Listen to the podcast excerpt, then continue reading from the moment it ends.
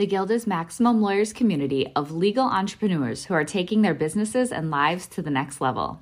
As a Guild member, you'll build relationships, be held accountable, and learn strategies specifically designed to get you unstuck and accelerate your plan for growth.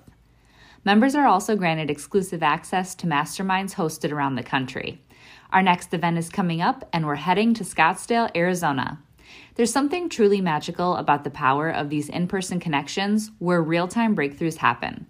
Picture this you're surrounded by like minded law firm owners tackling your business and mindset challenges together. The energy is electric, the insights are transformative, and the results are game changing. Investing in yourself is the best decision you'll ever make. The knowledge, strategies, and breakthroughs you'll gain are priceless assets that will supercharge your practice and propel you forward. Join the Guild and secure your ticket to Scottsdale at the best possible price by visiting maxlawevents.com. In today's episode, we're sharing a presentation from MaxLawCon 2022. Keep listening to hear Ryan McKeen as we share his talk Are You Playing Checkers or Chess? Where the Practice of Law is Headed. You can also head to the Maximum Lawyer YouTube channel to watch the full video. Now, to the episode. Run your law firm the right way. The right way. This is the Maximum Lawyer Podcast. Maximum Lawyer Podcast. Your hosts, Jim Hacking and Tyson Mutrux. Let's partner up and maximize your firm. Welcome to the show. So this winter, Tyson and Jim, they call me and they say, Hey, Ryan, we want you to come and talk at Max Law. I said, Okay, what do you want me to talk about? We want you to talk about the future of law. I'm like, Okay, well, that, that's a big topic. And you have 20 minutes. Okay. And you've got to give your audience three takeaways. And I'm like, all right, I'm down for this challenge. And this has been, of all the talks I've given, the hardest one to write and to think about and to work through. And I'm grateful just I've even had the process of doing this and, and of being here and engaging in this way. So, first, we're going to start with where we are headed and as I prepared this talk, I started looking and thinking and thinking like, well, like w- what's going on in Utah? What are they doing in Australia? What are they doing in California? What's going on in Billy's state of Arizona? And I was like, no, I'm like, that's like 10,000 foot level. Like that's even a little too granular for where it is I want this talk to be. And I, the more I thought about it, the more I thought that is a symptom like not a cost. That is a symptom of much larger trends. The biggest trend in any of our lives has been the trend to eliminate inefficiency. Our lives have become more and more efficient over time in every single respect. I mean, the simple act of checking into a hotel is easier, checking out, getting a flight, getting a car to the hotel, getting food. Everything now is simpler than it was the last time we gathered, even in October, and it's going to be simpler at the next Maximum Lawyer Conference next year. So, efficiency and the elimination of inefficiency is the macro trend of our lifetime. And, you know, I, was, I had the good fortune of attending LegalX with uh, Ryan and Filevine. He had this great conversation with Alexis Ohanian, one of the co founders of Reddit.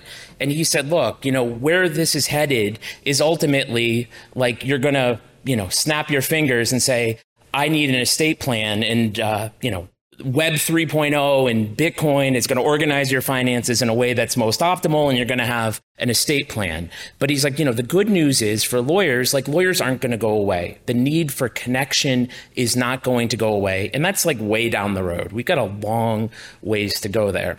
And so I started thinking, I'm like, well, where else has things like this played out? And I thought, look, I'm half Italian. Uh, my, my grandparents are all Italian. I'm actually an Italian citizen. I'm getting my passport soon, so I'm pretty excited about that. And I, but I have a Jaji. I have a Jaji. It's my it's my uh, my wife's grandfather who's Polish, and Jaj is no longer with us.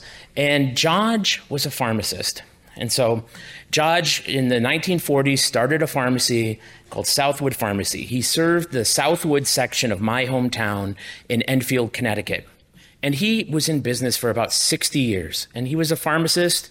And like many of us, his experience was analogous, like because he was both the pharmacist filling scripts, and in those days he had to like make compounds and scales and all, all that stuff that he would he would talk about endlessly. And he also had to run a business. He had to do books. I lived in the Southwood area when I grew up, and I would walk to his store, and they had a soda fountain, and and that was a real treat to get soda. So that's how he did. He built a community-based business. He showed up for his community. He showed up for his church, and people knew and loved him, and he served and served his community, and he made a living for himself, and he made an impact in his community. And in about 2000, he got approached by CVS and CVS was already in town, but our town had like a CVS, a Walgreens, and then we had like five local pharmacies. Like maybe your town was like this. We had Thompsonville Pharmacy and Hazardville Pharmacy and Southwood Pharmacy, and they'd all started about the same time. And CVS said, Look, we want to buy you. We want to buy you for $3 million. And George was proud, Polish and proud and stubborn. And George would rather, at that time in 2000, he would have rather died on his feet than lived on his knees. And he told CVS, no, I'm not taking your $3 million. Not taking it. I, I, I just can't do it. I'm basically too proud of what it is that I've done. 10 years later, George sold to CVS. He sold for 600,000.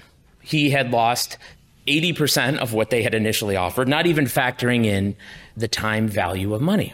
And I thought to myself, I'm like, yeah, you know what? I feel like the legal profession is sort of like George was maybe in like 1995. Like we're we're in a place and we're about to be in another place and it's going to change in ways that are going to be hard to predict. Anybody who can say with certainty how 50 different states are going to regulate the legal profession, I mean you're better than me because it, it, it's going to play out in different ways. But I think the big trend is going to be towards efficiency.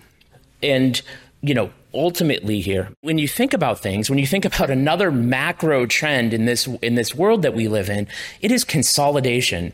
In preparing for this, I mean, the number of airlines across all of our lifetimes has shrank. I mean, two thirds of US beef is made by just three companies at three different plants. Marco Brown was talking about how all the chicken is in Iowa, made in farms in Iowa, and that's where all of our chicken comes in. You can see the reduction in number of banks from 14,000 in 1994 to 4,037. I mean, smartphone companies, everybody in this room has, you know, Verizon, AT&T, or T-Mobile, Sprint, whatever they call it today. And you also see a trend of restaurants coming in. And this plays out big time, especially in the medical profession today. I would say, as an injury lawyer, one of the things that we deal with there are various medical providers day in and day out. Even as recently as 10 years ago, there were many different independent providers of medical care. It was a very fragmented market. You had Rockville Hospital, you had St. Francis Hospital, you had Hartford Hospital, you had Manchester Memorial, you had different entities. And what has happened in the time that in the past 10 years and really in the past five years and accelerated more in the past two to the point there's now litigation. We basically in our state of connecticut have about three healthcare providers. We have yale hartford hospital and trinity. And we may only have two. Trinity may get bought or something. That's what they're in litigation about. But the consolidation is a macro trend. And i do not think the legal space is immune from any of this right? I, I, don't I don't think that we're we're special. Yes, we have different regulations that may protect us in various ways, but these are the trends. And you know, one of the things that I think about with Maximum Lawyer and with the Maximum Lawyer group in particular, and I said this to Tyson and Jim, I feel like this whole group and this community in particular is absolutely crowdsourcing the best practices for small firms in the country.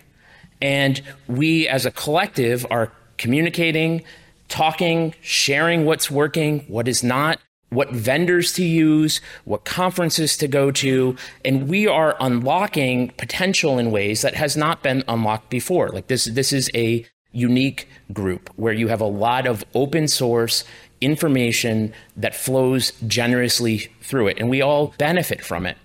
And I feel like in some ways, like we're we're like guinea pigs in a way. We are the pioneers. We are the ones who are out there, who are pushing the envelope, who are trying new things, and who are experimenting and getting results, and also building data as as to what it is that we are doing. So I think The good news is, is like everybody in this room is going to be okay. Everybody in this room is going to be more than okay. And people who recognize this and sees this are going to be fantastically okay. And so I don't think, I mean, lawyers are not going to go away. Like the need for legal services is only going to increase over the course of our life. I mean, Ryan mentioned this at LegalX. I mean, even when I graduated law school, like there was no cryptocurrency law. There was no, you know, social media law, TikTok law. There's all, as society changes and becomes more complicated, the demand for lawyers goes up. So you're always going to be okay.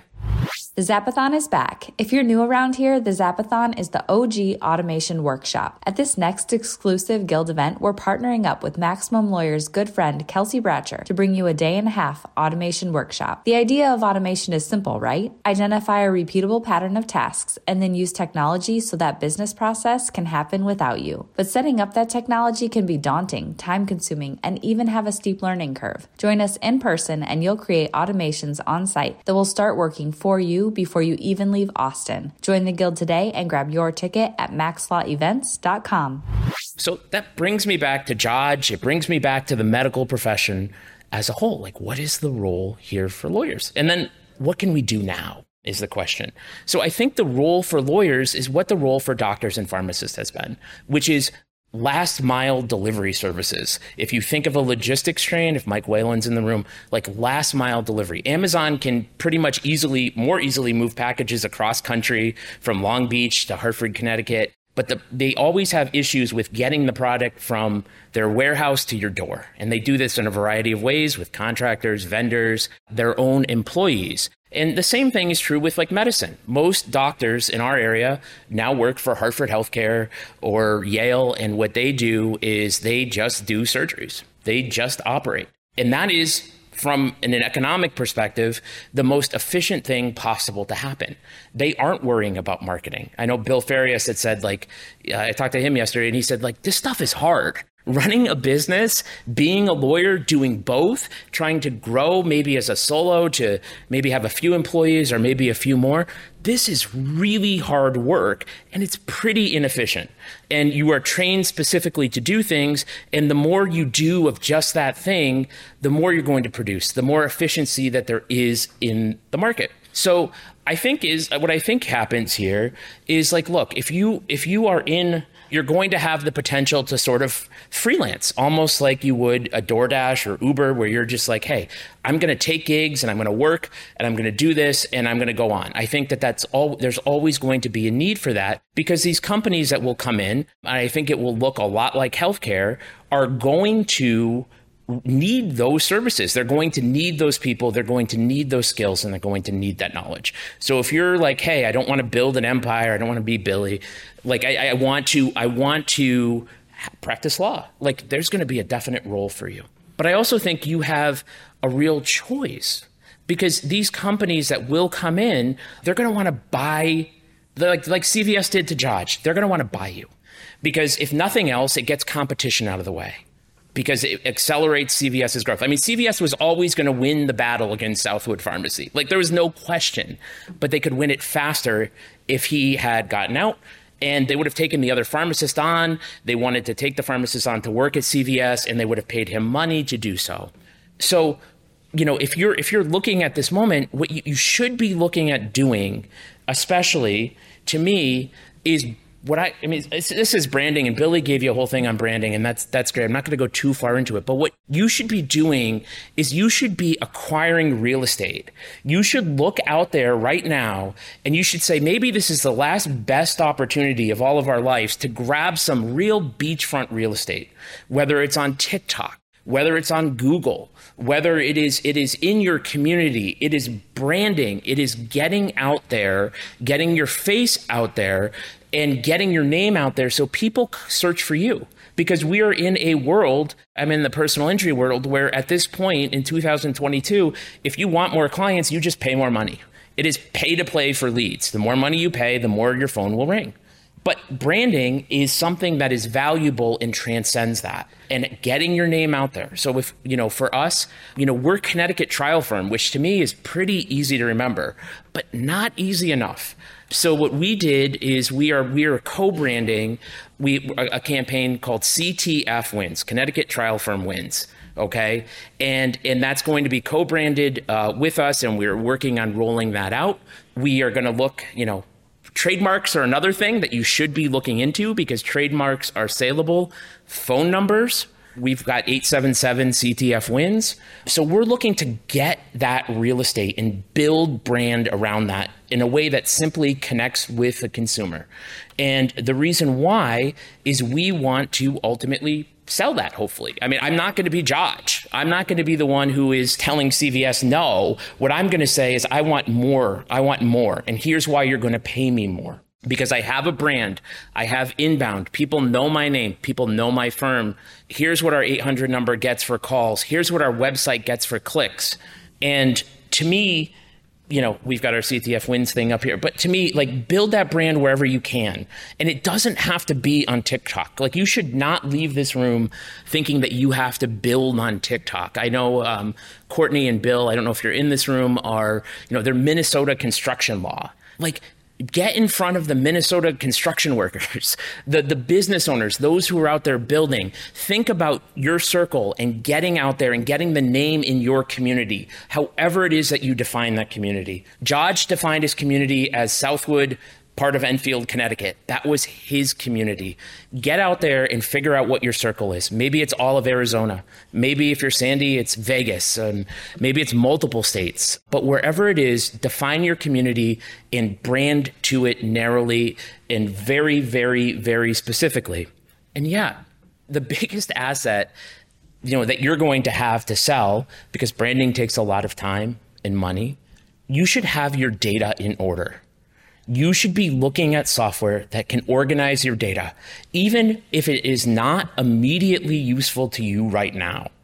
Even if you have no way of accessing it, even if you don't have a chief financial officer, making sure that you have clean data and you have data at your fingertips, that is going to be something that if somebody is looking to buy you, CVS comes to town for you, then that is going to be something that they look for having your systems and your tech stack in order and operating, again, that is last mile knowledge. That is going to be extremely valuable. These companies that will come in, and I don't it, it, like there. And why I say like the legal deregulation doesn't matter. I think that that's inevitable, but I also think it can be done in other ways. Marketing, we see this in injury. Like there are firms that just come in and just market, and then they refer out all their cases.